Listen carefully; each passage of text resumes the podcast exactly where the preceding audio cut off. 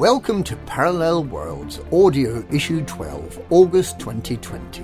The best of this month's Parallel Worlds magazine, expertly recorded.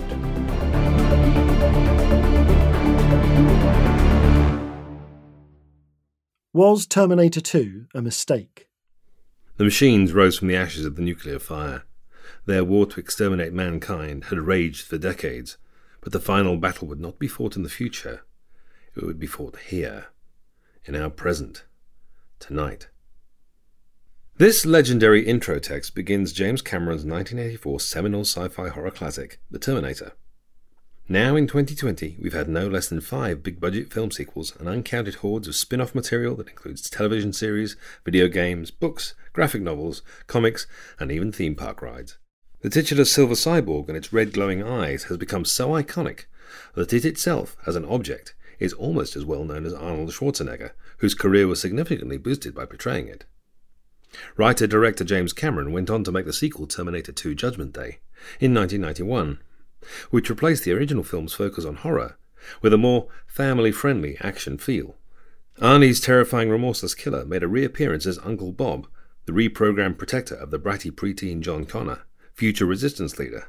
Robert Patrick took the role as the newer, faster, shinier, knifier, even more unkillable Terminator machine from the future. Linda Hamilton reprised her role as Sarah Connor, mother of the future savior of humanity, and showed how the average waitress from the first film had matured into a hard ass, uncompromising survivalist, arguably one of the best character development arcs of any film franchise. Terminator 2 pushed the envelope of cinematic CGI so far that one of the reasons for the long gap between the successful first film and the planned sequel was to allow the technology to mature enough to create the shape shifting T 1000 necessary for the story Cameron wanted to tell. Terminator 2 is undoubtedly a brilliant film and shaped cinema in ways that we're still exploring even today, 29 years later. Sadly, the same can't be said for the sequels. While each film has its positive points, none of them have reached the heights of the first two. None have captured the claustrophobic terror of the Terminator, and none have matched the emotional investment or rollercoaster thrill ride that Terminator 2 gave us. Has the allure of time traveling cyborgs worn off? Possibly. The curse of franchise fatigue might well have set in. However, there's another possibility. Simply that Terminator 2 makes it nearly impossible to make a good sequel. Not because it's just too good, but because it introduces unnecessary flaws into the mythology of the franchise that are extremely difficult to circumvent and any films made afterwards need to navigate these plot hole, shark infested waters in order to function as a sequel. Every narrative has some plot holes and conceits. This is what we all understand when we sit down to enjoy any kind of media, be it video games, books, or films. There will always be the possibility of picking apart the plot and imagining how things could be done differently. This is part of what's called suspension of disbelief. We have to willingly excuse a certain amount of contrivance in order to enjoy the experience. Good media makes us forget about that, or simply not care. Clearly, Terminator sequels fail at that job to varying degrees. But why? The entire Terminator franchise hinges on the conceit of time travel. Smartly, the first film portrays its time travel as a one way, one time event. The human resistance fighter Kyle Reese, portrayed brilliantly by Michael Biehn, explains the mechanisms of time travel. Dr. Silberman, Called the time displacement equipment? Reese. That's right. The Terminator had already gone through. Connor sent me to intercept, and they blew the whole place. Dr. Silberman. How are you supposed to get back? Reese. I can't. Nobody goes home. Nobody else comes through. It's just him and me. And later, after being asked by criminal psychologist Dr. Silberman why he didn't bring ray guns from the future to defeat the Terminator, Kyle says, You go naked. Something about the field generated by a living organism. Nothing dead will go.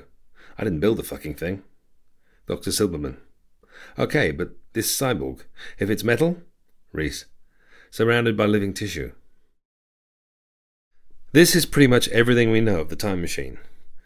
And this is all we need to know to understand the rules of the Terminator universe. Reese has to fight a murder robot from the year 2029, using only primitive weapons and resources from 1984, and with no hope of backup.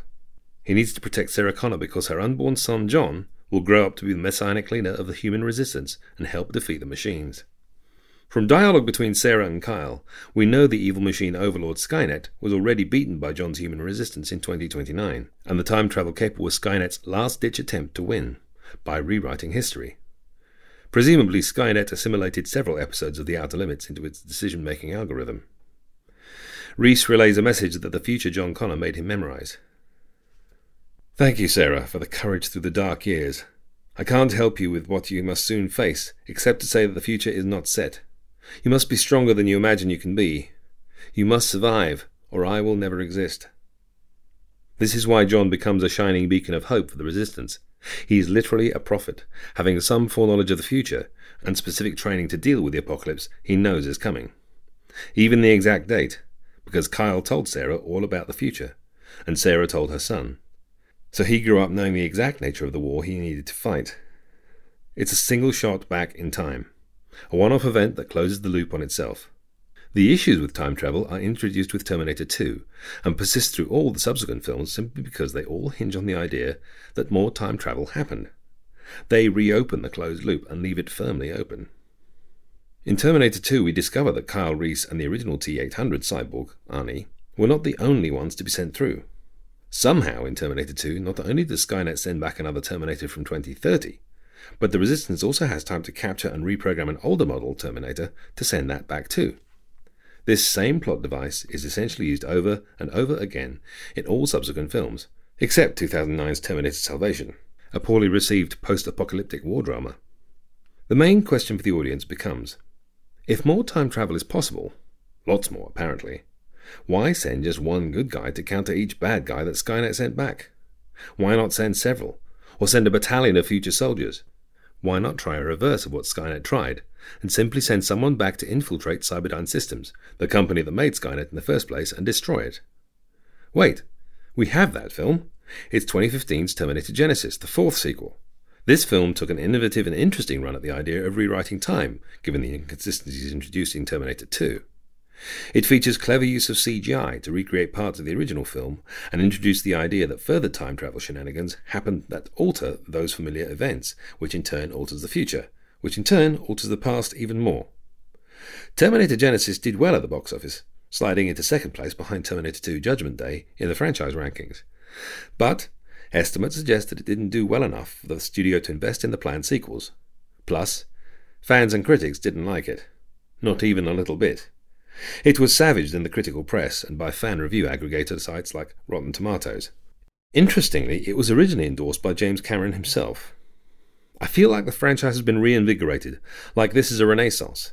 The new film, which I think of as the third film in the series, if you like the Terminator films, you're going to love this movie. Later, when the film underperformed, he walked that back pretty quickly and set about making his own attempt to capture the unicorn that is the real Terminator 3. By its very nature, introducing more time travel to the franchise creates uncountable loopholes in the plot. These loopholes encourage the viewer to ask more than they should about the nature of time travel, and attempts by various sequels and other media spin offs to close or exploit these loopholes don't seem to make for very good films. In The Terminator, Kyle Reese explains the nature of the machine chasing them to a confused and terrified Sarah Connor. Outside, it's living human tissue flesh, skin, hair, blood, grown for the cyborgs. The 600 series had rubber skin, we spotted them easy. But these are new. They look human. Sweat, bad breath, everything. Very hard to spot.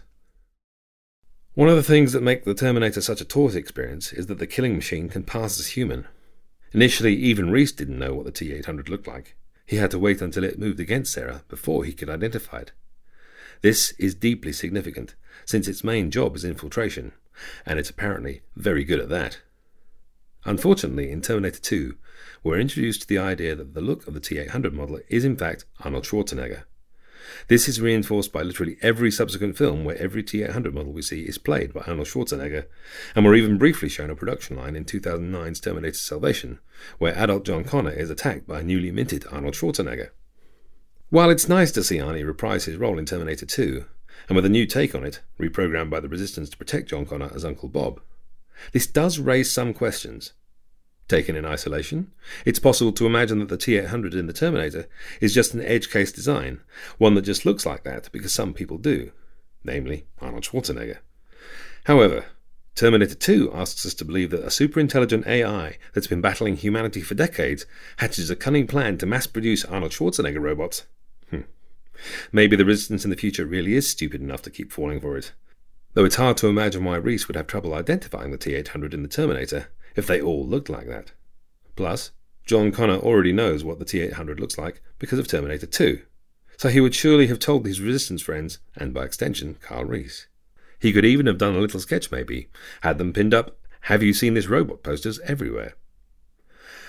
In many ways, the Terminator franchise has been bogged down by the almost pathological need to use Arnold Schwarzenegger in every film. That door was opened by Terminator 2, then blown off its hinges by all the other sequels. If Skynet was already beaten in Reese's time, and he fervently explains in The Terminator that it feels a little odd that it had enough time and resources to continue developing innovative new designs, and a new time machine, to send an increasing number of more advanced robots back in time.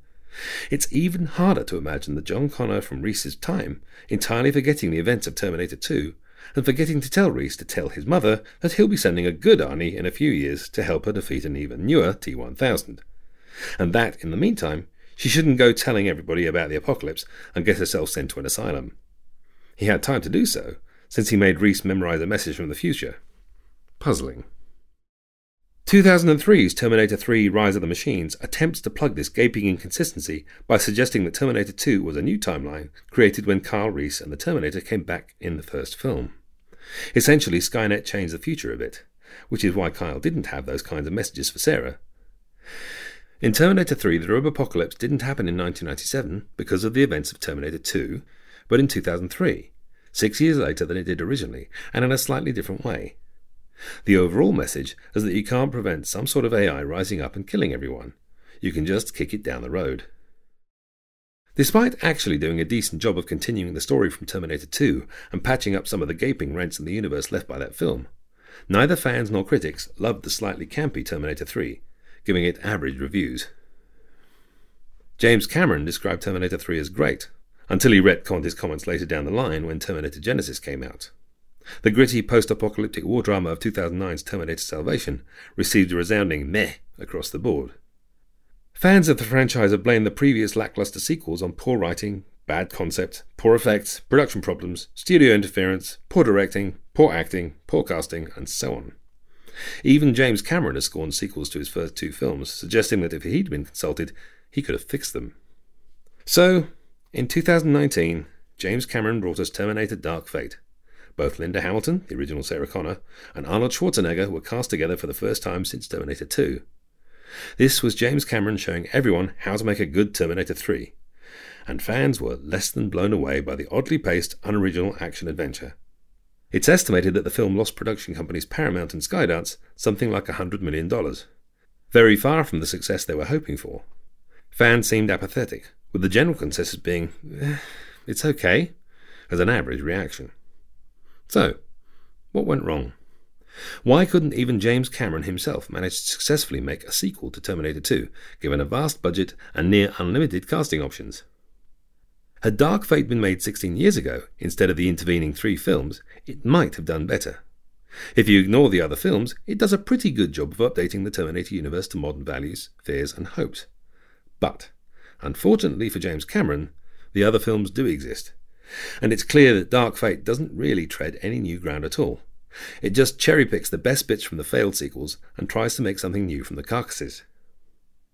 As a society, our ideas of artificial intelligence, robotics, and our own ultimate apocalypse have changed and developed since the original film was conceived in the early 80s. A new Terminator film needs to accept that the threat of a sentient AI deciding to obliterate humanity for some reason feels more remote to us today than more immediate, on-rushing disasters. Apparently, the franchise can't self terminate. It may well be that the best fate for the Terminator franchise is to lower it gently into the molten steel of time.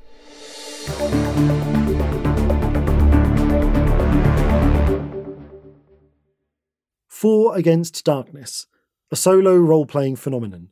Andrea Sfiligoi is voiced by Pete Wotherspoon. Board games blow up in popularity all the time. Hype is a social disease which, these days, travels extremely fast on social media. However, I've never personally witnessed a spontaneous explosion, such as what happened with a little solo doodling adventure system called Four Against Darkness in 2018, and certainly not one which has continued so strongly to the present day. It began in April 2016 when designer Andreas Sfiligoi released the initial PDF set of rules.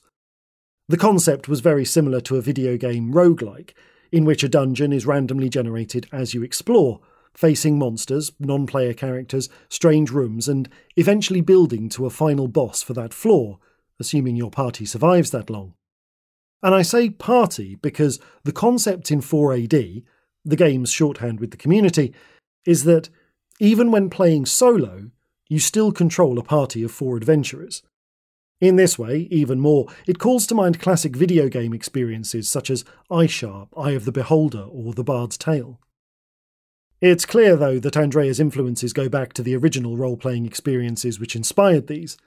Andrea said, The main inspirations were the random dungeons at the end of the Advanced Dungeons and Dragons 2nd Edition Dungeon Master's Guide. When my RPG group disbanded, I wanted to play something alone, but I didn't have enough players. So I cooked up something that I could play alone. Taking on one of the game's random dungeons is a wonderful, nostalgic crawl, especially in the area of drawing maps. The heart of any Four Against Darkness adventure is the map, drawn one doorway at a time into a random choice of 36 different room shapes.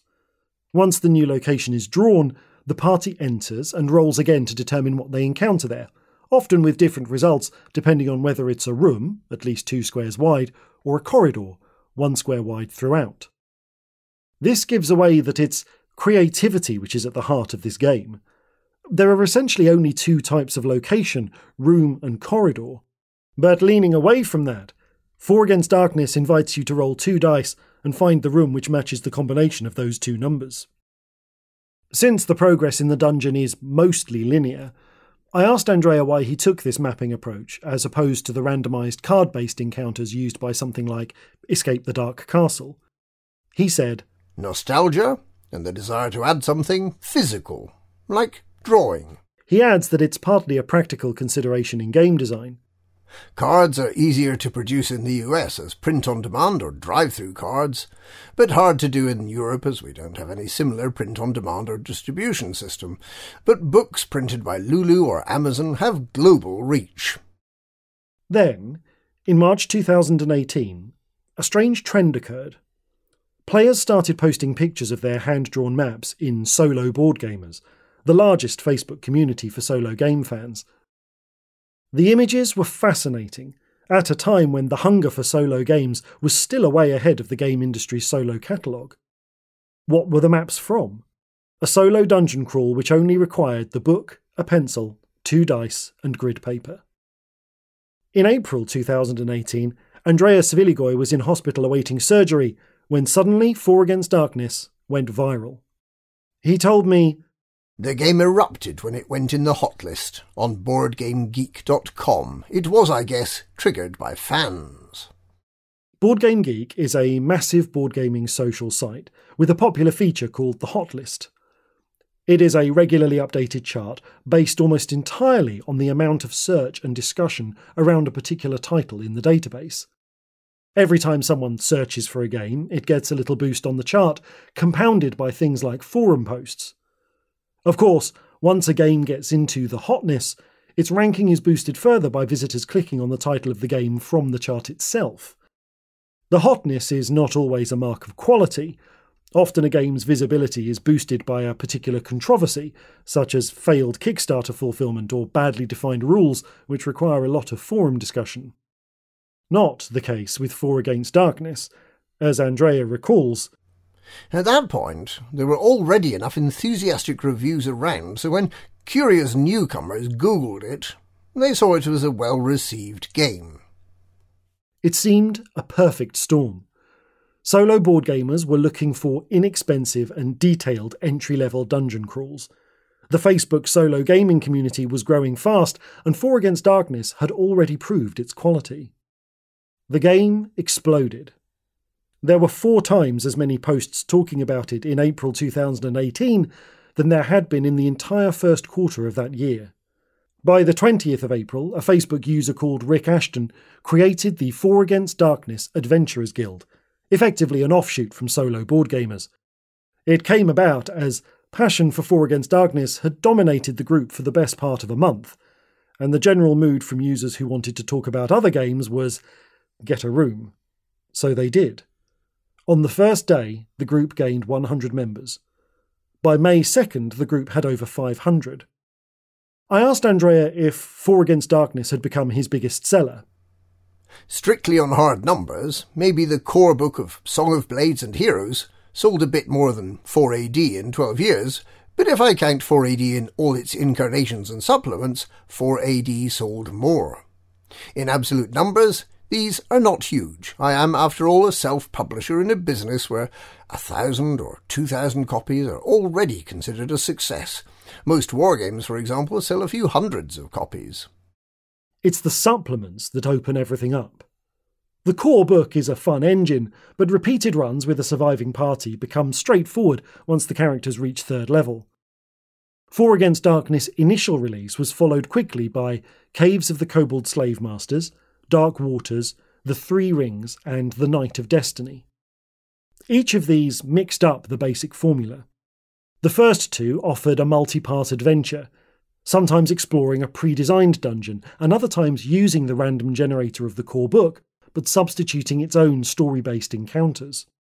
The Three Rings moves away from mapping in favour of self contained written story encounters.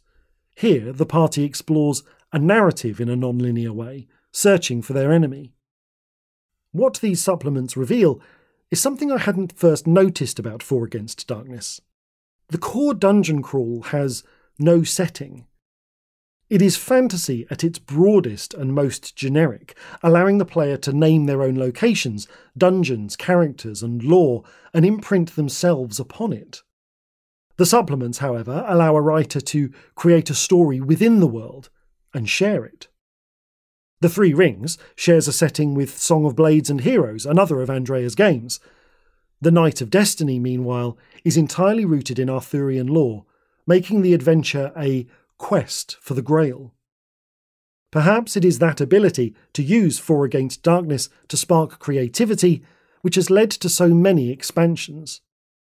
Not only has Andrea and longtime collaborator Eric N. Bouchard released a huge number of source books, but Andrea is also very open to community members releasing their own supplements and sources, sometimes even supporting them with art and publishing. He said, I do keep an editorial overview control on the books, but I'm happy to share profit and world building with others. I'm a gamer before being an author, and I guess lots of people bring different sensibilities and fresh ideas to the game. It isn't just additional source books, though. Community members have created random dungeon name generators using the same D6 based rules as the game new monsters and items, online map drawing and generation tools, and even some cosplay. Andrea said, A fan named Ron Danuser did some cool photos with live action roleplay costumes and all that pickled people's interest. There are currently 22 expansions for Four Against Darkness listed on Board Game Geek. And that doesn't even include the standalone sequels, Four Against the Titans and Four Against Ragnarok, which handle classic mythology. Four Against Mars, which rethemes the entire game as a 1950s alien invasion adventure, and Alone Against Fear, the latest re implementation of the rules, which features a sole hero exploring an evil infested town. It seems that Four Against Darkness' basic formula of using dice and lookup tables to create adventure just keeps creating more possibilities. I have over 40 books planned right now. The gods know when they'll all be produced. Eric alone has already written over 20. We cannot put them all out at the same time, or they would cannibalise each other's sales. And it's the community which keeps demanding content, but also creating more of it. There are, at the time of writing, over 80 additional files on Four Against Darkness's Board Game Geek listing including fan made creations such as The Deep Mines, a place to stay in which the party puts down roots between adventures and develop a home, and even Four Against Dungeons and Dragons, in which classic role playing modules can be converted for 4 Against Darkness play, bringing the cycle of inspiration full circle. Andrea's sharing of the world and game engine is ultimately what inspires the community to create, and is a huge part of what fueled its incredible growth. With the Facebook Guild now containing over 2,700 members, his philosophy of being a gamer over being an author holds true. Finally, I can play adventures that I didn't write. It's much better when you do not know anything about the story.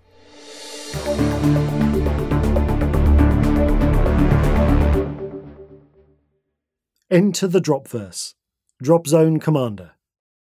Sometimes a concept is just so juicy and original that you can't help but admire it. That was how it was for this writer with Drop Zone Commander. Dave Lewis, the man behind Hawk Wargames, had already spent years developing the concept and world setting, and I was keen to be in on the ground floor at launch. The pre release information and images of the models were exciting, and when it was released in 2012, I took a massive punt and bought a post Human Republic army, a sizable investment. I wasn't the only one impressed by the models. A couple of the guys from my local club were also interested in this new game and invested in other factions. Drop Zone Commander is a 10mm scaled wargame, played on a 4x4 tabletop densely packed with urban cityscape terrain. It's about the same size as N-gauge model railways, which is handy to know when you want to snap up terrain building supplies from eBay. Hawk Wargames initially produced resin buildings for your cityscape, which, while beautiful, were both heavy and expensive. Eventually, card building and terrain packs were released that were more than adequate for representing the battlefield. These days, TT Combat produces reasonably priced MDF buildings, offering a much greater variety of designs than was initially available. The game is based on the rolling of a six sided dice. What is original, though, is that it brings a combined arms approach to an urban battle zone. Your army isn't just composed of troops and tanks, you have aircraft and dropships to manage as well. In fact, most of your army arrives on the tabletop by dropship and must be flown to and dropped where you need them. That means running the gauntlet of your enemy's air defences to get your forces deployed to the greatest effect. As a result of the game's design, your troops, tanks, and other ground vehicles are slow moving on the tabletop. If you need to make a redeployment fast, you have to bring in a transport, pick up the units, whisk them away, and then drop them where you need them. In many other games, you can min max or highly specialize your army in order to game outcomes. In Drop Zone Commander, however, you have to field a mix of unit types or your army will simply fail. Need to investigate or hold buildings? You'll need to bring troops because only they can enter the buildings. But your troops are slow and very squishy in the open, so you have to bring suitable transports for them, and transports need to be protected from anti armor units, usually tanks or gunships. All these various parts of the army overlap and support each other, but bring too much of one and not enough of another, and you'll be at a serious disadvantage. The drop verse, as it would later become known, focuses on the human reconquest of Earth. The jewel of human civilization was lost to the alien parasitic scourge around 150 years prior to the game's timeline, as were a number of other human colonies, collectively called the Cradle Worlds. The scourge appeared from nowhere without warning and swept aside humanity's defences to ravage the human worlds. Some of humanity survived. The people who would become the united colonies of mankind tended their wounds in the backwater worlds that the scourge didn't know or care about, for 150 years, they rebuilt, devoting themselves to a powerful military industrial complex fed by a propaganda machine that was bent on retaking Earth from the hated jellyheads. So the game is primarily a grudge match, pitting the united colonies of mankind against the Scourge. At launch, there were two other factions the advanced post human republic, people who had fled the human world only hours before the arrival of the Scourge, and the Shaltari tribes, a sort of Hobbit meets Sonic the Hedgehog alien race with sophisticated tech. Another faction, the Resistance, were introduced later and featured subterranean Mad Max style, cobbled together survivors that John Connor would have been proud to call his own. The game background is written entirely from the perspective of the united colonies of mankind, and as such contains many inaccuracies, presumptions, and stereotypes of the other races. This all helps to build the setting, as well as a sense of the paranoia, xenophobia, and horror of war. United Colonies of Mankind are the most balanced of all the armies, featuring the full range of flyers and armour. Their troops are well trained and ready. Their tanks and equipment are well designed and modular for easy repair, but their technology is rudimentary in comparison to the other factions. Primarily fielding railguns and missiles, they are the baseline against which other factions are measured. The Scourge are primarily a light, fast skimmer force, with brutal but short range weaponry. The look of their ships and vehicles is organic and encompasses several other races they have consumed over time, being something like interstellar locusts. The post human republic surprised me a lot. The backstory suggests that their population is small, and the lives of its citizen soldiers are especially valuable to them. They are advanced and have cool toys, but they are heavily armoured and very slow, which the promotional material hadn't led me to expect. Over time and with further releases, this lack of mobility has been addressed, but initially I found them very hard to play against much of the faster united colonies of mankind, my principal opponent. The Shaltari are the ultra high tech faction, featuring technological magic in the form of deploying troops through teleportation gates. Their weapons are fearsome and hard hitting, and their use of force fields make their otherwise light striders impervious to most damage. Finally, the Resistance are old guard, hard bitten warriors who spent their entire lives under Scourge occupation. Some of their units even use stolen Scourge technology. They are lacking in air support but are very efficient at ambushing from underground, breaking through the city streets with siege moles to disgorge hovercraft and salvage ancient vehicles. The Drop Zone Commander game line was expanded in two volumes Reconquest Phase 1 and Reconquest Phase 2. Both of these books drove the storyline forward and featured the best setting and storytelling I've read in any wargame ever. The story of the Reconquest is told through a series of intelligence briefings intended only for the eyes of the chiefs of staff. Each active theatre of operations is addressed and gameplay options explained in designer's notes. These books also expanded each of the basic four factions, with new vehicles and hardware to bring to the battlefield. Legendary commanders were introduced and featured in the background story, they also introduced the resistance as the fifth faction and allowed them to be played as either partisans supporting the United Colonies of Mankind reconquest, or at least their liberation, or those who oppose the United Colonies of Mankind for whatever reason. In 2016, Hawk Wargames had announced that they would be releasing the much anticipated Dropfleet Commander through a Kickstarter campaign. Dave Lewis had collaborated with the veteran game designer Andy Chambers on the development of the game, and it took the Reconquest War into orbit. Unlike many space combat games, battles didn't happen in the deep void, there being nothing to fight over out there. Instead, the action took place in orbit, over a planet's surface. Much like its sister game, Dropfleet Commander took a combined arms approach. The objective is to deploy ground forces from orbit to take strategic objectives on the surface. The Kickstarter was so wildly successful that the logistical efforts of completing it brought Hawk Wargames to its knees. In the end, Miniatures company TT Combat stepped in and rescued the property, and went on to deliver on the Kickstarter in full. Since then, TT Combat have supported both games, releasing rule tweaks, balancing patches, and eventually in 2019, releasing the mammoth book The Battle for Earth. Not only did this volume publish the complete rules and stats of all forces of Drop Zone Commander, making it in effect Drop Zone Commander's second edition, it also supplemented Dropfleet Commander with new ships and new rules, and introduced the Resistance as a space force for the game. If you like your games a bit bigger, more battle than skirmish, I'd recommend taking a look at Drop Zone Commander. The rules are well balanced for tournament play, and the background of the Dropverse is well crafted and engaging. Each of the factions is distinct in their look and feel, but none are outright better than the others. You have to come to the table with a solid plan and a capable list, and play to your strengths and your opponent's weaknesses. Remember your training, soldier, and you'll come back alive.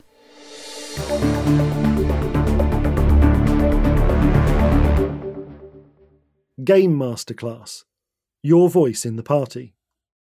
If you were to go online and look for stories about poor games mastering or GMing, many of those would be about the dreaded Games Master Player Character or GMPC. GMPCs are almost universally hated to the point where it might be dangerous to introduce one at all. However, they have their advantages and there are ways to use them well so that they're a benefit to your campaign rather than a detriment. What do we mean by GMPC and what makes them different to other non-player characters? The GMPC is the character that the GM inserts into the game, not as a non-player character, but as a fully fledged character. It might be the character that they'd be playing if they didn't need to GM, or a fan favourite non-player character who has evolved. It may even be their player character from a different campaign. Many of the original Greyhawk and Forgotten Realms non-player characters such as Elminster and Mordenkainen originated this way. The GMPC will typically travel with the party if the campaign is a travelogue, party moving from place to place, or, in a more static setting, they may be closer to the party than is normal, perhaps part of the same superhero team. They'll be a part of the action rather than a support role, for example, another agent rather than a Q providing equipment. Essentially, they're another member of the party rather than somebody the party sometimes runs into. The GMPC also has their own agency. They aren't a servant to one of the player characters or a familiar. These kinds of non-player characters have a natural subservience to a player character which sidesteps many of the problems. The GMPC is an equal to the other members of the party. They have a vote in what to do, and they get a share of the treasure or whatever else is appropriate for the campaign in question. This isn't to say that non-player characters shouldn't generally have agency. Obviously, your antagonist needs to take action. It's where these two aspects meet that we find the GMPC. So, why are they so hated? The general reason is that they often suffer from being a Mary Sue, or a Gary Stu to use the less commonly heard masculine version, which means that they are far too good to be true and wander into the realms of GM wish fulfillment. They may be too powerful compared to the rest of the party, or receive more opportunities to be awesome, especially if this is the character that the GM wants to be playing. In an earlier article, I discussed the concept of screen time, the idea that balance of opportunity is more important than actual power, and if the GMPC, who is literally a glorified non-player character, is getting more screen time than the actual player characters, that's a problem. Similarly, they shouldn't be sidelining the rest of the party when combat comes around. Of course, the GM has an obvious advantage. You'll probably know the system better than the other players, so you might quite naturally end up with a stronger character. You also know all the stats of the monsters or other enemies, and you know what you've prepared for the players to face. You know the solutions to the puzzles, and if the players aren't getting it, biting your tongue and not providing help can be really frustrating. In combat, it's difficult to fight a natural urge to try to do well when it's your GMPC's turn, so you might quite naturally end up with a character who performs better than the other PCs, even if they're the same level.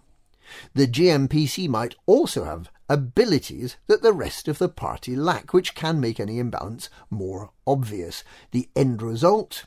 A hated party member who must be dragged around and growing resentment against the GM. So, why do it?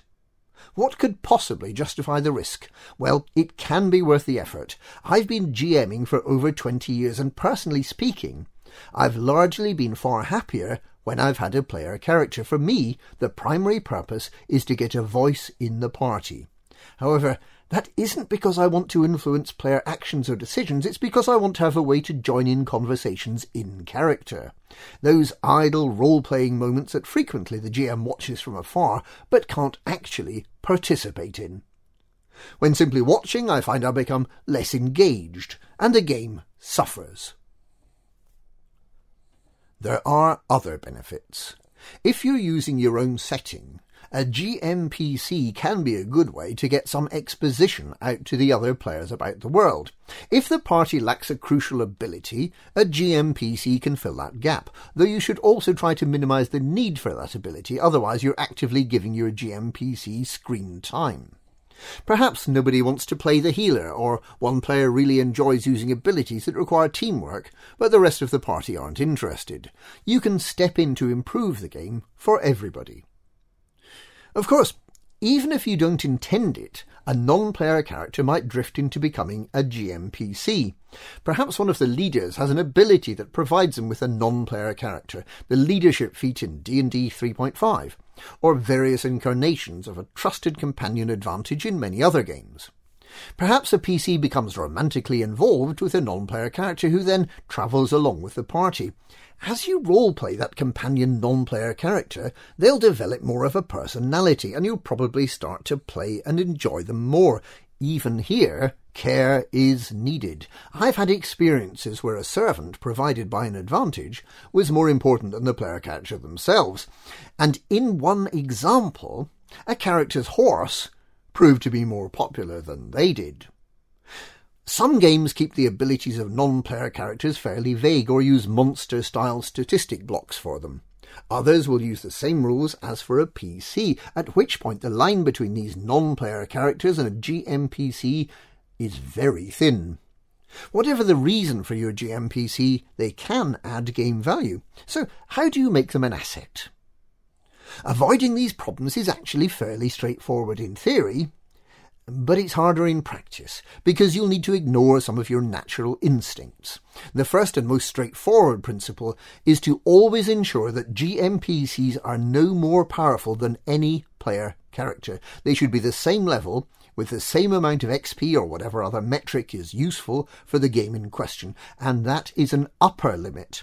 You might be better keeping them generally weaker, especially if there's one area where they particularly shine. When it comes to combat effectiveness, often an integral part of a player's sense of fairness and balance, you can also look at party roles. Players rarely begrudge a healer, although a player with healing might justifiably complain about niche or spotlight stealing. Similarly, a character who focuses primarily on providing advantages and benefits to the player characters will generally be better received than a damage dealer. A fighter who's good at tanking may only be a good choice if the party lacks someone that can take the defensive role. They should absolutely be willing to take orders from others in the party and shouldn't gravitate to a position of leadership or authority themselves. Out of combat, Balance can be harder to achieve in some ways, especially if your campaign involves any kind of puzzle solving or strategic decision making. Obviously, you know all the answers to the puzzles, you know what the antagonists are doing in the background, and you know what rewards and threats lie along each path before the party. It is absolutely essential that you allow the party to decide on these things and try to solve the puzzles themselves.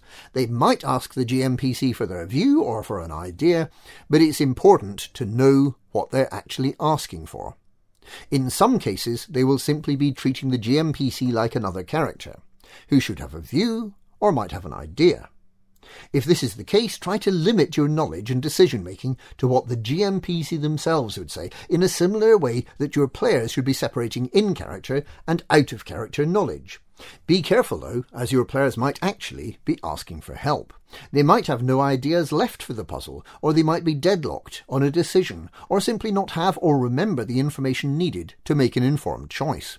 If they need it, then give them help, but don't take it too far. Don't solve the puzzle. Try to put them on the right track. Don't tell them which kingdom to visit next. Point out a setting detail that they might not have considered. If they've forgotten something, a simple, didn't we discover that, can add a great reminder and get things flowing again. Of course, if these requests are repeated or frequent, you may need to go further and provide more detailed assistance. You may be wondering how to tell which of these they're asking for. Here, a GMPC has another advantage. By keeping you involved in the discussion, it stops you drifting off while you wait for the decision or solution, so you have a better idea of how to help. But if you still aren't sure, and that's probably the default state, unless you know your players very well, ask them. Are you asking the non-player character, or are you asking me?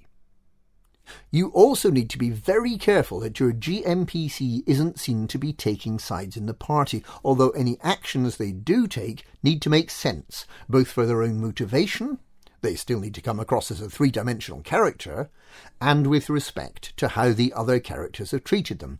If a player versus player situation arises, it should be absolutely obvious, even if only in hindsight, why the GMPC has acted the way they have. Similarly, when it comes time to hand out GMPC support, don't always provide advantages to the same character unless there's a clear reason. Shoring up a weakness, for example, or an in character relationship.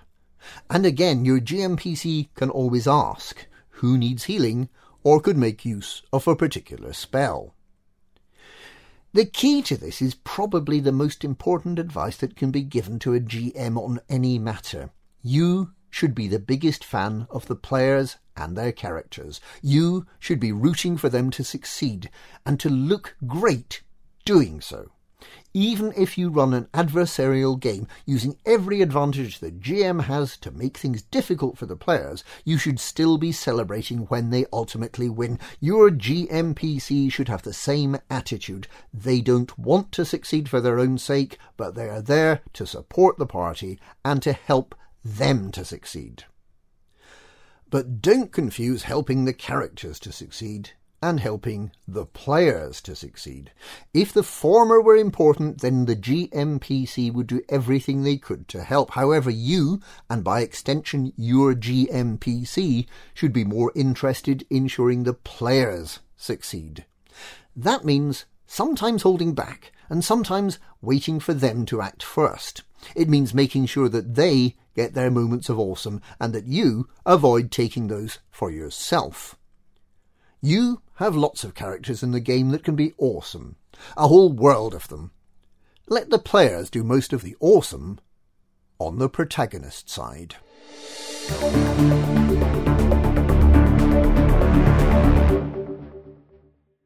Evangelion. What did I just watch? If you have a friend into anime, or have ever Googled the list of best anime of all time, you will have at least heard of Neon Genesis Evangelion. It's often considered to be one of the seminal works of action drama animation that helped to define what anime could be, and has been cited as one of the series that helped revive the flagging Japanese anime industry. It's really weird though, like, really weird. The concept is fairly simple until you add the esoteric concepts that underpin the plot, and we'll dig into those later. Essentially, an apocalyptic event in the year 2000 nearly destroyed humanity. The series picks up 15 years later and focuses mainly around the city of Tokyo 3. For initially unexplained reasons, giant kaiju, big monsters, in bizarre forms occasionally attack the city a government backed organization known as NERV created giant robots known as EVAs to defend the city, and by extension, all of humanity. It's possible to consider Evangelion as much as a visual art project as a storytelling medium. Its enduring visuals have been seen worldwide, and since its release in 1995, shaped the look and feel of so many things that it's impossible to list them all here it's very likely that even if you've never seen Evangelion, you'll find the look and feel familiar. The protagonist, Shinji Ikari, is a teenage boy, son of the project director, near orphan due to his father's obsession with the EVA project, and extremely reluctant EVA pilot. Shinji Ikari is young in a way that is rarely explored in anime. He's shown as deeply insecure, reclusive, naive, insensitive, confused, and even cowardly. A mix that exemplifies many teens in real life and the antithesis of the classic hero archetype. He initially agrees to pilot an EVA simply because he sees this as the way to gain some time with his father, and he doesn't really consider much beyond that. Each EVA unit is partially biological and it needs a vaguely defined connection with a pilot in order to fully function. Gendo Ikari, Shinji's father, is utterly convinced that his son is the right pilot for the EVA 01, despite the boy's reluctance and all around apparent unsuitability to the role. Even if Evangelion just ran with this initial concept, it's likely it would have been an influential piece of media. Most giant mech pilots shown in fiction are skilled, happy, and usually honored to pilot such important war machines. The very fact that Shinji clearly and vocally hates every single moment of his time as EVA 01's pilot is significant in carving out a new path for the genre. As the series progresses, Shinji is exposed to immense pressures and horrific acts of violence as he battles incomprehensible foes. We witness him developing deep rooted psychological trauma and post traumatic disorders, conditions that, due to the evolving plot, have to be pushed aside in order to carrot and stick him back into the pilot seat time after time. Director Hideaki Anno has described how struggles with his own depression and mental health influenced the series. In 1995, he wrote, I tried to include everything of myself in Neon Genesis Evangelion. Myself, a broken man who could do nothing for four years, a man who ran away for four years, one who was simply not dead. Then one thought, you can't run away, came to me, and I restarted this production. It is a production where my only thought was to burn my feelings into film. Layering over the core concept of Shinji's battle against his inner demons, the kaiju that form the ostensible antagonists are consistently referred to as angels. The viewer is left to do a lot of heavy lifting in order to actually make sense of what's going on, and Evangelion benefits from rewatching and doing some homework. In short, for reasons, extra dimensional entities known as angels seem particularly intent on attacking Tokyo 3 though they do occasionally strike other locations. These entities take on many different forms, from abstract, stylized floating eyes, gigantic diamonds, bands of complex lights, and pattern shifting orbs, all the way to more familiar giant humanoid monsters. The only thing that can stand against these otherworldly beings are the Evas and their AT fields, telepathic force fields. These angels seem bizarre and abstract, certainly to Westerners who have grown accustomed to the idea of angels being pretty folks in robes sporting fluffy white wings. Interestingly, the depiction of Evangelion's angels stems directly from the Old Testament. Angels described there take on bizarre forms from spinning fiery wheels and giant floating eyes, as well as humans, near humans, and even mishmash animal hybrids, this isn't the only biblical reference by a long way. Evangelion is deeply entrenched with reinterpretations of Abrahamic religious mythology. There are references to the Dead Sea Scrolls, though in Evangelion lore they appear to have been prophecies of some kind that guide certain shadowy individuals throughout the series, and ultimately form one half of the motive force behind the events. We're also introduced to Adam, the first human, although in a rather interesting form, and to Lilith.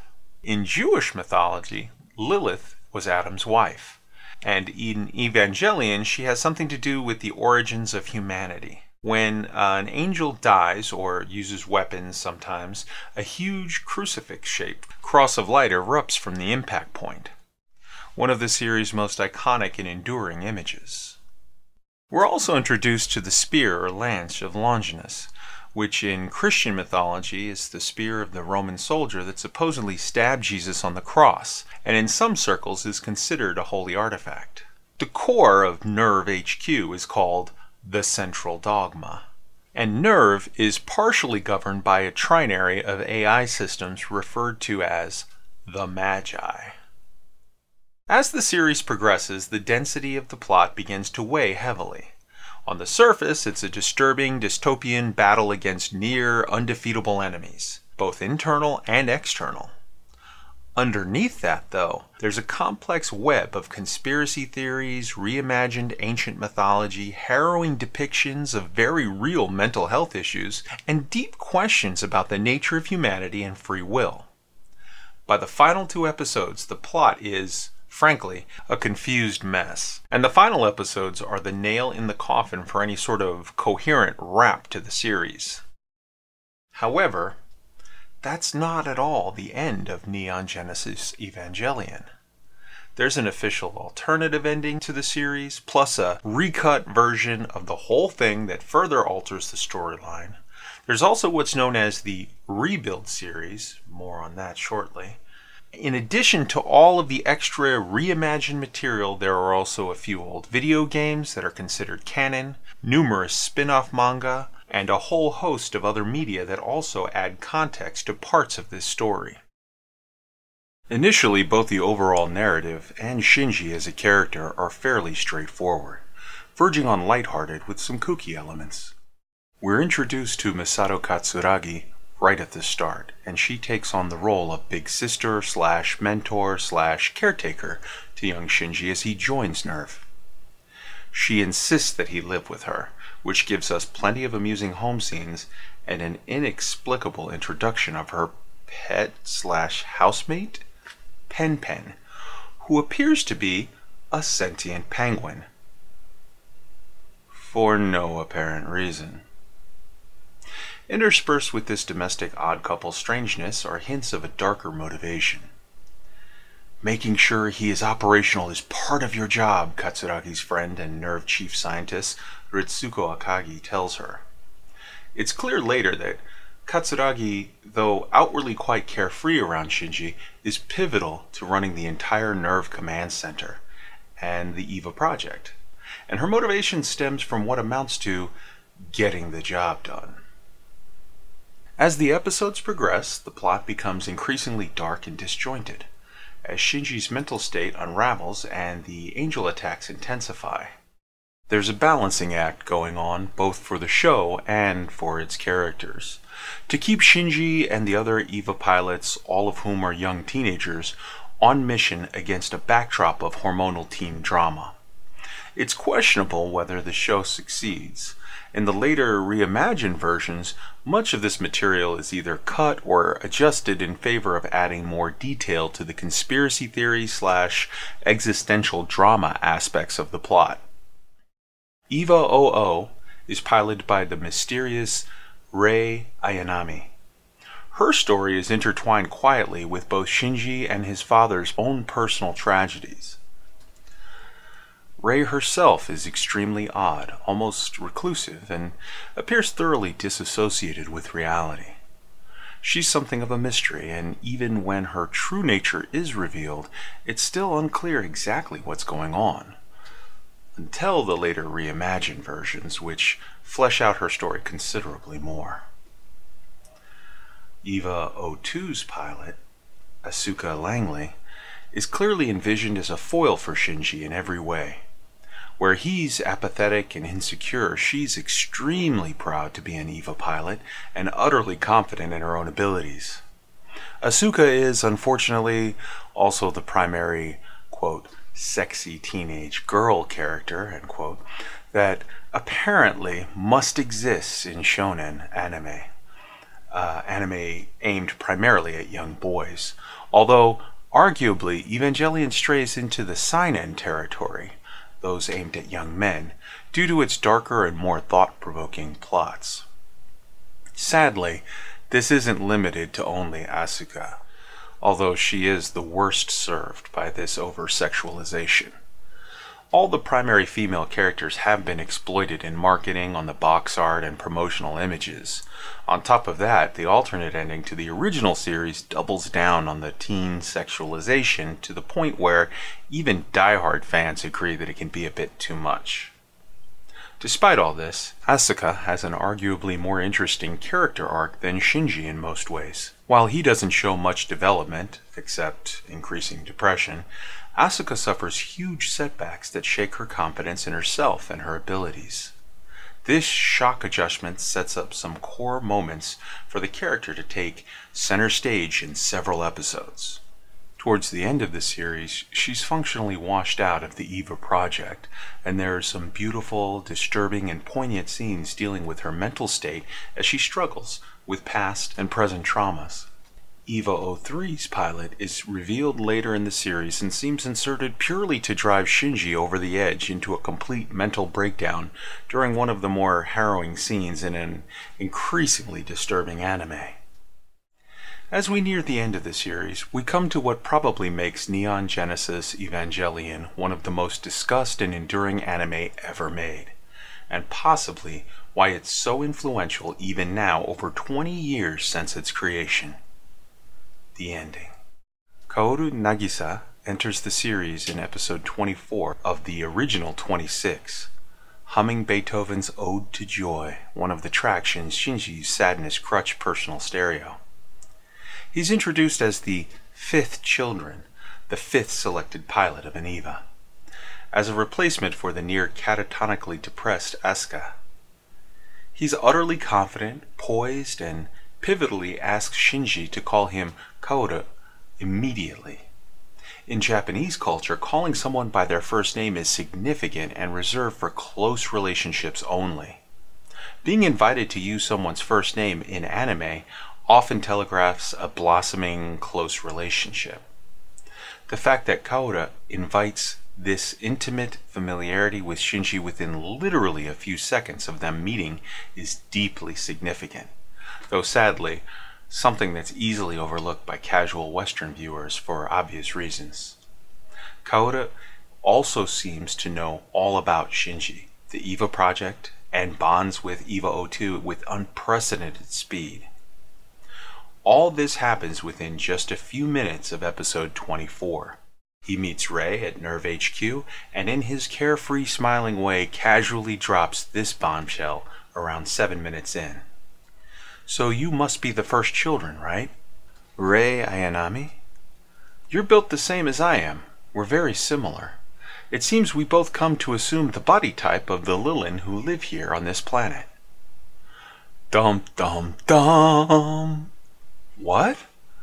We then get a few fast cuts indicating that Gendo, Shinji's father and overseer of the EVA project, seems to know who or what Kaoru is. We also see other members of NERV concerned with the mysterious and timely appearance of this apparently perfect boy investigating his origins. By eight minutes into the episode, Kaoru is chatting with Shinji again. He says pretty much exactly what Shinji needs and wants to hear. This core scene heavily contributes to the LGBTQ plus elements of Evangelion, further developed through the numerous reimaginings. This is significant because of the positioning of this anime in the pantheon of influential media, and it's doubly significant for being a depiction of love, admiration, and emotional intimacy in mid 90s Japanese shonen seinen media between two young men. It's an immensely complex scene in a complex episode that's laced with so much subtext that it's still being discussed to this day. If either Kaoru or Shinji are replaced with a female character, then the scene would almost certainly be read as sexually charged and wouldn't have garnered nearly as much examination. Kaoru and Shinji's relationship has been examined at length by critics, and while it's clear that it's important both within the context of the show and the wider context of attraction as portrayed within shonen seinen anime, it's not without issues.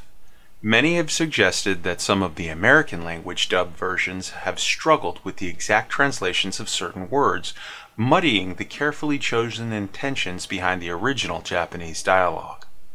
It's difficult to come to any specific conclusions, even after years of debate, though the fact that the later versions, also made by Hideaki Anno, significantly expand upon Kaoru and Shinji's relationship indicate that the original intention was probably always for these characters to be attracted to each other. Regardless of their relationship, it's clear that Kaoru significantly affects Shinji's life in the short time they spend together. Episode 24 covers a vast amount of ground, certainly too much for only 20 minutes, and contributes to the confusing, scattered, somewhat unsatisfying conclusions of the series. But that's not at all the end. There are two further episodes, 25 and 26, see the start of the ill defined human instrumentality project and are arguably a densely packed, incomprehensible mess of pseudo psychological mumbo jumbo. Despite this, these episodes are artistically fascinating, and they are definitely not without heaps of character driven dialogue. That's actually all they are. But it's a difficult and extremely controversial end to the series. In 1997, Anno revisited these last two episodes and created a parallel conclusion to the series titled The End of Evangelion. This alternate ending is certainly more understandable and satisfactory in that it continues the narrative developed during the first 24 episodes, but it's also not without controversy over several key scenes. The saga continues. In 2007, Anno returned as writer and general manager of a retelling of the entire Neon Genesis Evangelion story. This starts with Evangelion 1.0, you are, parentheses, not alone, and continues with Evangelion 2.0, You Can, parentheses, not advance in 2009. Evangelion 3.0 you can, parentheses, not redo in 2012, and the forthcoming Evangelion 3.0 plus 1.0 Thrice Upon a Time. The Rebuild series, as it's commonly known, is unsurprisingly controversial amongst fans. 1.0 and 2.0 essentially take the same characters, plots, and style from the original series and literally retell a similar version of the story. For many people, this version is an improvement as it's less disjointed and does a better job of explaining what's happening. 3.0 continues the story after the cataclysmic events that end each previous series. This is an all new plot that picks up 14 years after the end of 2.0 and shows the results of Shinji's final decision. Though we need to wait for 3.0 plus 1.0 to see how it all pans out.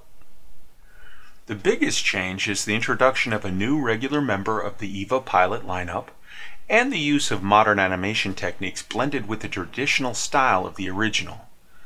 For casual or first time viewers, there's a good argument to be made that this should be the first version they see, simply because it's easier to digest and follows a more cohesive narrative structure than the original version.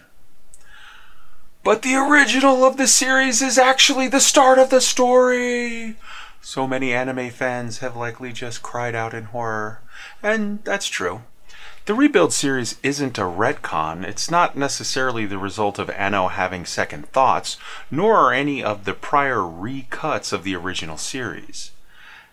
At the end of each series, or each cut, Shinji essentially causes or is part of the third impact, which gives him the choice of how reality progresses from that point forward. At some points, he actually sees and lives through alternate realities, some of which don't have Evas and angels in them at all. There's even a popular spin off where the main cast are at a school together and facing more normal dramas. Therefore, each recut and rebuild series aren't so much reboots and retcons as literal restarts and explorations of alternative parallel worlds and timelines caused by Shinji. The major difference is that at the end of 2.0, Shinji makes a different choice, and in 3.0, we essentially get to see the world after. It's difficult to recommend Evangelion, but equally it's difficult not to. In many ways, it's actually a pretty bad piece of storytelling. Certainly the original series, at least. Yet it's so immensely influential and so beautifully artistic that it feels fundamentally wrong to say it's not worth seeing. Possibly the best way of going into Evangelion for the first time is to go in with no expectations and simply accept it for all that it is and isn't. Maybe that was part of Hideaki Anno's original intention. It's messy and imperfect like much of life like people, and much like most real stories. It doesn't wrap up neatly. To many who struggle with their mental health, Evangelion rings true. Its art captures the insubstantial and gives it a shape and form that we can turn around and examine from different angles. Maybe that alone makes Evangelion valuable. Neon Genesis Evangelion occupies an important place in anime and in sci fi as a whole. It's the origin point for so much that came later, and without it, our world would be a different place.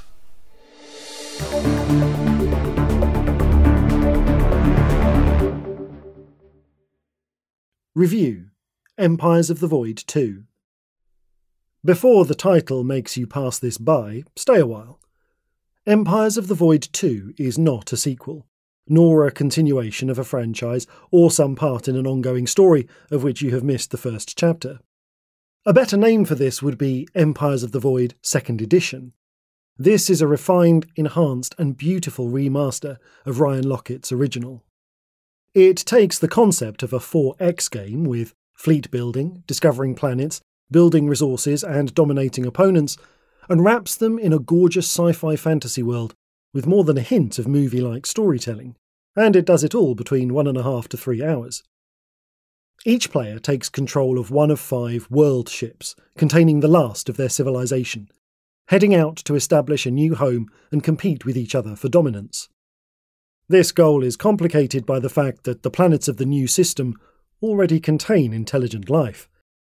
The winning faction at the end of the game is the one with the most victory points, and whether you gain those through military domination or diplomatic cunning is entirely up to you. The board itself is a huge space map, populated by eight large planets and several smaller ones. The larger ones are occupied by a native faction, while the smaller planets each hold a secret discovery to make ancient artifacts which provide bonuses to the holder. The native inhabitants of the large planets can be recruited, but only if your political influence is high enough. And this is where the game shines for me. There is an ongoing tension between invading planets and influencing them. You can control a planet by force, or you can be its ally, but it's extremely hard to do both. It's a wonderful balance because to control a planet allows you to build structures, each of which releases new resources and victory points on your unique player board. But to have the most influence on a planet makes you their ally and gives you access to unique faction abilities, as well as the ability to hire troops from the native inhabitants, all of whom are more powerful than your own basic recruits. Each world can only accept one additional building, so there's a race to control each planet for building rights. But then the best way to gain control is to recruit strong units able to invade.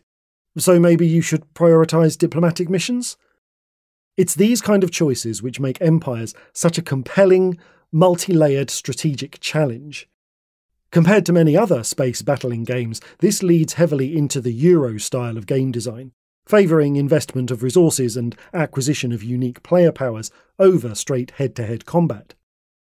Like most Euro games, you never seem to have quite enough actions or resources to do everything, so each choice is a gut wrenching search for the strongest path. Empires of the Void 2 also cleverly takes the sting out of player versus player engagements. After a fleet battle, the victor gains control of that planet, and the loser retreats to the nearest friendly planet. There is generally no unit loss, meaning that, unlike a lot of 4X experiences, there is no lengthy process of rebuilding decimated fleets. Additionally, regardless of the size of a fleet, only three nominated units actually provide stats for battle. So a player amassing a horde of cheap fighters doesn't gain any rush style advantages. This focuses the game's combat on control of locations rather than simply removing each other's pieces. Compared to many 4X games, Empires is kept comparatively short by use of a shared deck of cards, once this deck has run out, the final round begins, so the game is always on a kind of timer. These cards serve as both secret combat modifiers, each player choosing a single card during each skirmish to boost strength, and secret missions, usually rewarding the player with diplomatic influence, but sometimes resources as well. Hidden within this deck is one special event card for each planet. When an event card is drawn, it goes into play immediately and changes the way planets function, providing new opportunities or setbacks. There are events such as prison escapes, viral pandemics, unleashed space monsters, even the complete destruction of one of the in game planets. This lifts empires way above dry strategy and into the realms of space adventure. As well as the randomised planet selection, each planet has multiple event cards which can be added to the deck, so each play is unique. The game is stunning, and the component quality is some of the highest I've seen. Ryan Laukat's quirky characters create a universe that feels a world away from overused genre tropes. The art style may not appeal to gamers who like their space fiction dark and gritty, but the mix of wistful humans, inscrutable amphibians, and steampunk androids sits very consistently with the fantasy worlds Laukat has already established in fantasy treasures such as Above and Below and Near and Far. Empires of the Void 2 compares very favourably against the heavyweight title in the genre, Twilight Imperium 4. Empires has the advantage that it's a game for an evening, rather than requiring the commitment of a whole day, but even condensed, it never feels too light or careless. The correct decisions are vital, and there is a huge amount of room for self expression in your playstyle. It scales brilliantly between two and five players, and, as I hinted, every visit to this game feels somehow unique. This is comfortably a top 10 game for me. Empires of the Void 2 is published by Red Raven Games and retails for £72.99. pence.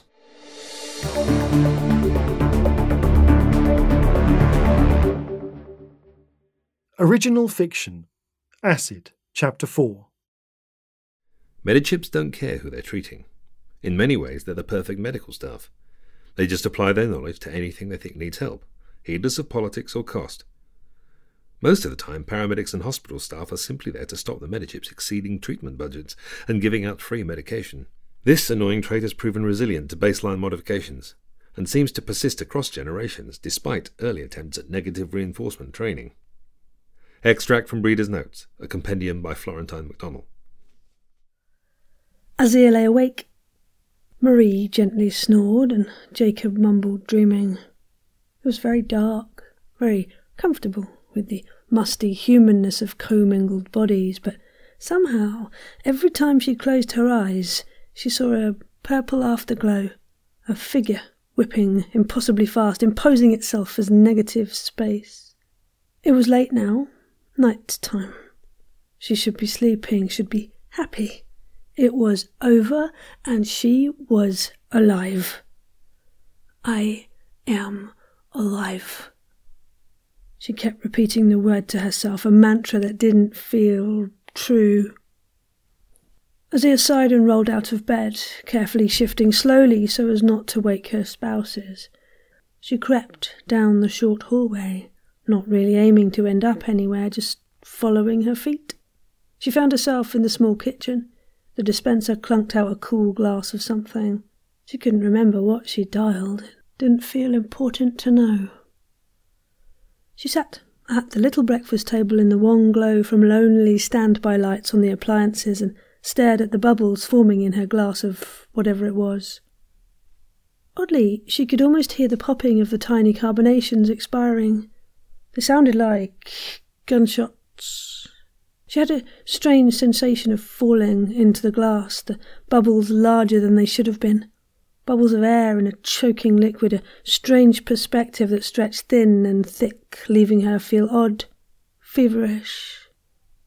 The light came on. Startled, Azir half stood in confusion and accidentally pushed a glass off the table. It clunked onto the floor and the liquid spread like it was fleeing arrest. Flat, how long have I been here? Marie was kneeling and dabbing at the liquid with a cloth spent glass in one hand. She disposed of the sodden cloth and dropped the glass into the recycler, then turned and wrapped her arms around Azir. So, tell me. Azir dabbed at tears, wondering why she was crying. She didn't think she should be, didn't feel like crying, but the tears wouldn't stop. Slowly, she related the attack on the Castillo Tower, how she'd seen the monster hack apart three gorillas like they were training dummies, then watching on the security feed as the second team encountered the lone assassin in the dining room. Four were killed by a grenade blast, two surviving gorillas would be scarred forever, and her second in command, Kyle, was given early retirement with full medical benefits. He would be having both hands replaced lots of internal damage, as well as his hearing repaired and recalibrated. And that was just the initial assessment. Post traumatic stress would likely take years to fully resolve, if ever. The Castillos were kind and had taken care of him over and above the normal hazard duty payout. Oh, Azir couldn't articulate how she felt. It was all broken into discrete packets of feelings that didn't seem to connect. It was just wrong. Like the laws of the universe broke. Slowly, Marie coaxed out the rest of the awful night. After the banquet hall, the monster had been passively tracked. It had been injured badly in the blast, but just kept going like a machine with falling parts, too dumb to know it was breaking down. They'd staged an ambush at the stairs, but after a few shots, it was clear the assassin wasn't much of a threat anymore. It fired a few random return shots as it staggered up the steps, dropping its gun along the way. Castillo ordered everyone back. no sense risking any more casualties from any more tricks, she'd said, a bit late. Azir cut herself off, squashing the disloyal thoughts. We all pulled back to the main offices. Castillo still wanted to try to recruit the assassin. Sid didn't like talking badly of her pater, but it did seem a big unnecessary risk, especially since the initial order to capture, not kill, had resulted in so many deaths already. Did the assassin make it all the way?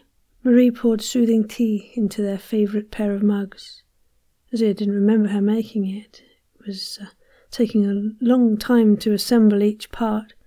It felt like prodding around a toothache, somehow unable to resist exploring the edges of the pain, but equally unwilling to push too hard. She, uh, she made it somehow.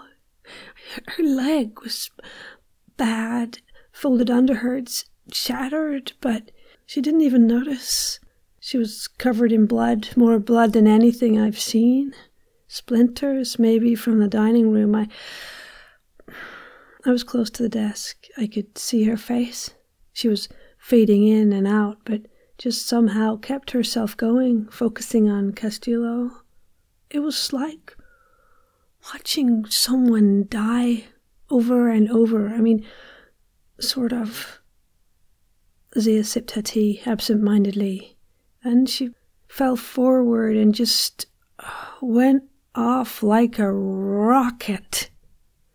What do you mean? She must have been on stems. I mean, there's no other way anyone could have kept going through that. She must have popped some more because she fell forward, then leapt sideways. She had a small knife, killed two of my people with it. I don't know how.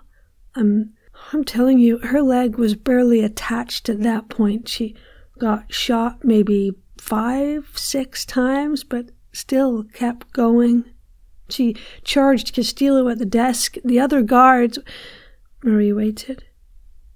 Zia went somewhere else for a long few seconds. She just came right for Castillo. The others didn't have a shot, couldn't risk a shot. I.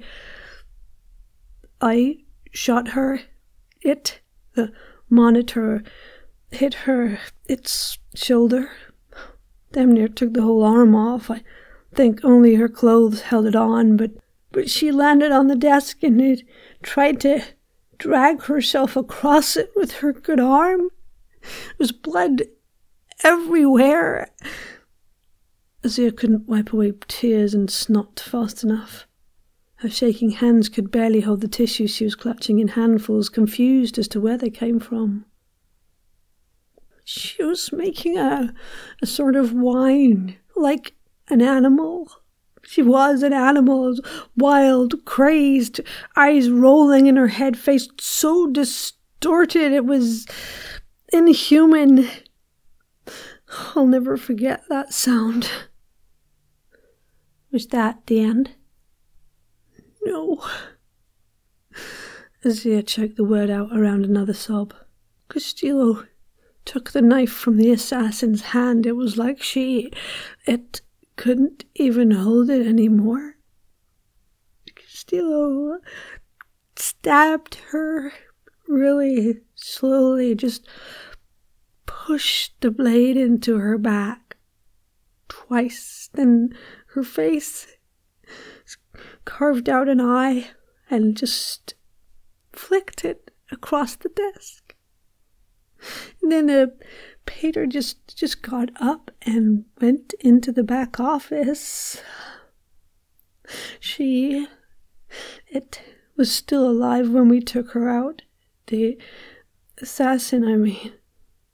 Me and two others carried her. She was still warm, still breathing, bleeding.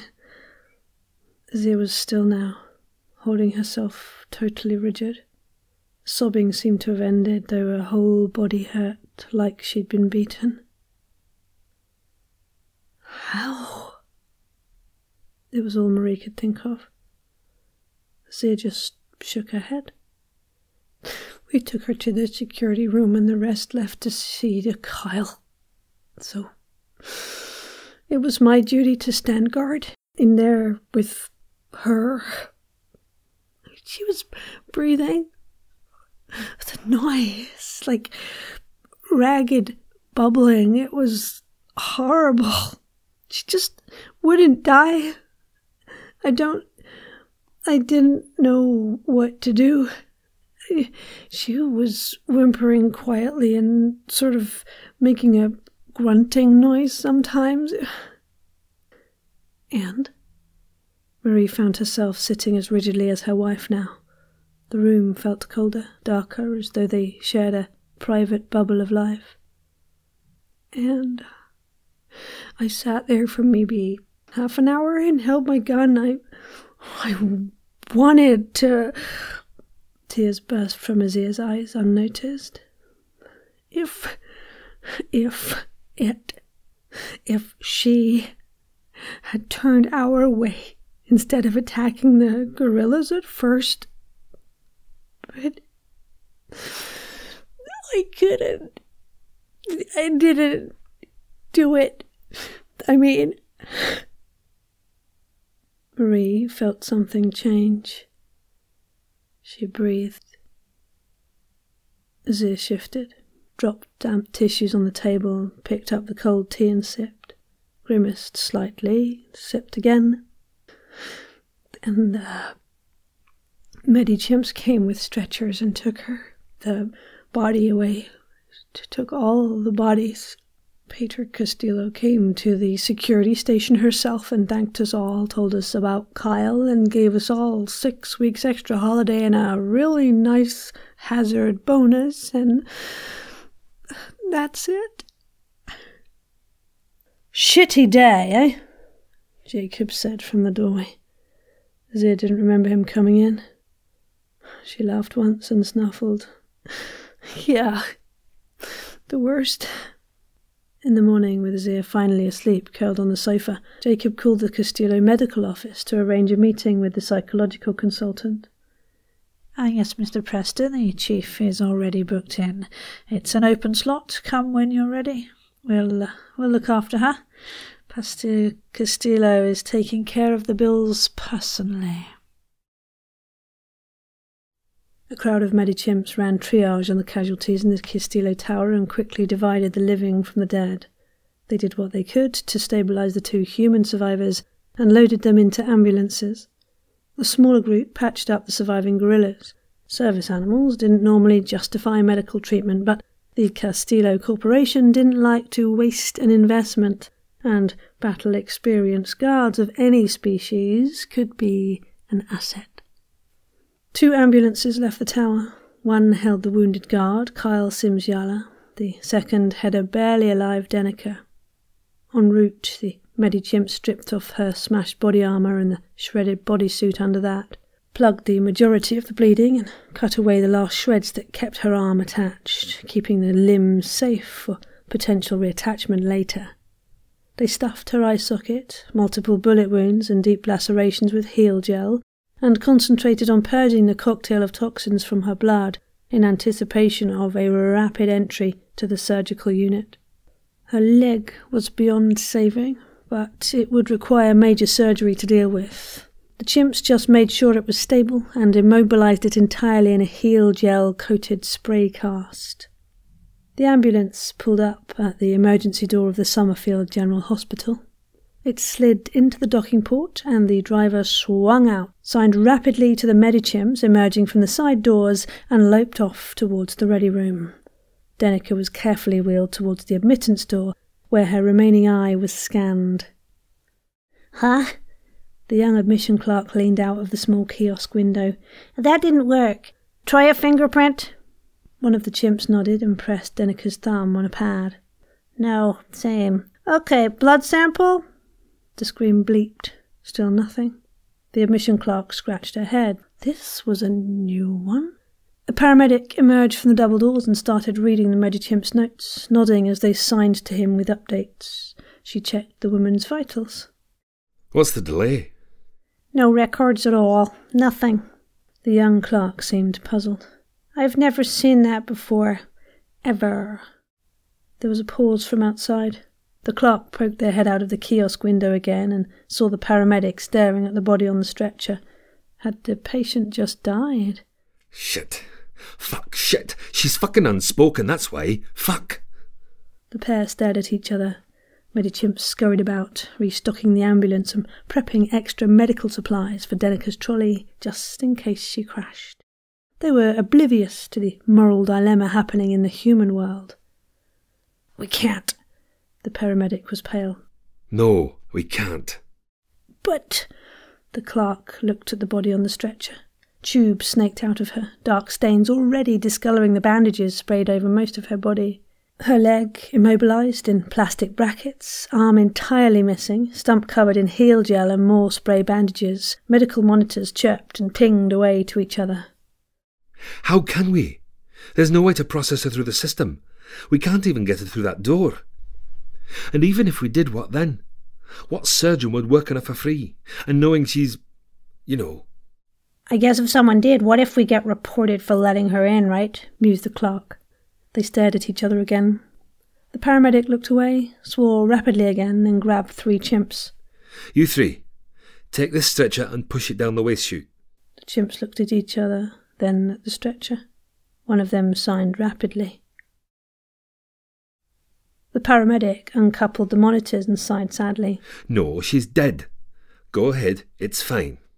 Chimps didn't move. They signed back and forth between themselves so fast that the paramedic couldn't follow all of it. They weren't convinced. One of them, the paramedic, wasn't sure if it was the same one as before, signed, She's alive. It held out a slate showing the last update from the telemetry before the paramedic decoupled them. Look, you little fuckers, she's dead. Gone. No one. Doesn't matter what you think. I'm telling you to get rid of her. Now. The chimps cowered, grunting amongst themselves, then signed rapidly again. Two of them went to the stretcher, but seemed reluctant to move it. The third kept looking at the data on the slate as though trying to figure something out. Look, okay, I'll get rid of it, but you deal with them, said the clerk finally. The paramedic shooed the three chimps into the back of the ambulance and closed the door. The clerk, looking pale, wheeled the stretcher away down a dim service corridor. To be continued.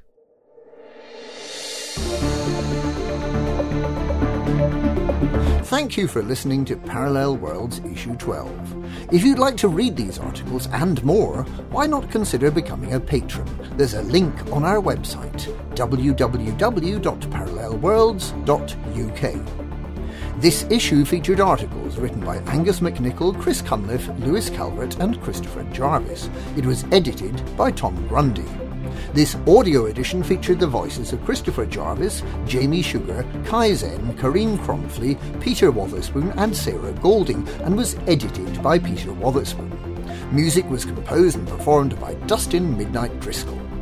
We'd like to thank our patrons for their support. For copies of back issues of our magazine and podcasts, visit our website at www.parallelworlds.uk.